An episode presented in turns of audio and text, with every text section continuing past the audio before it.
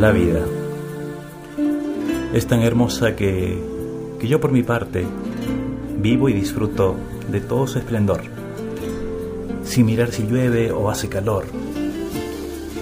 Ya sé que eso no lo puedo cambiar, pero sí disfrutarlo.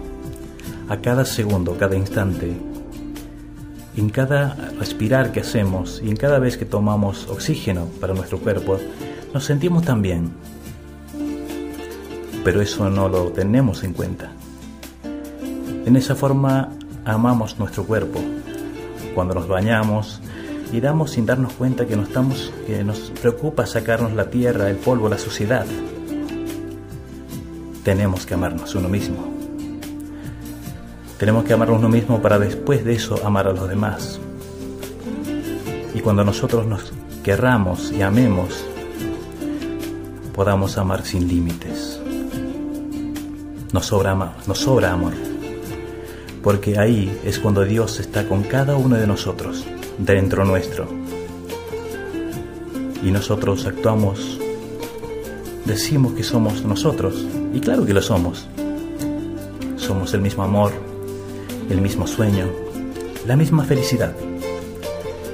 Somos Dios en nuestra vida, para nuestro vivir. Y así sentirnos que estamos tan felices y tan alegres que cada que cada día nadie nos puede perturbar. Porque somos amor, solo amor. Y todo lo demás será parte de nosotros en un solo cuerpo, en una sola esencia.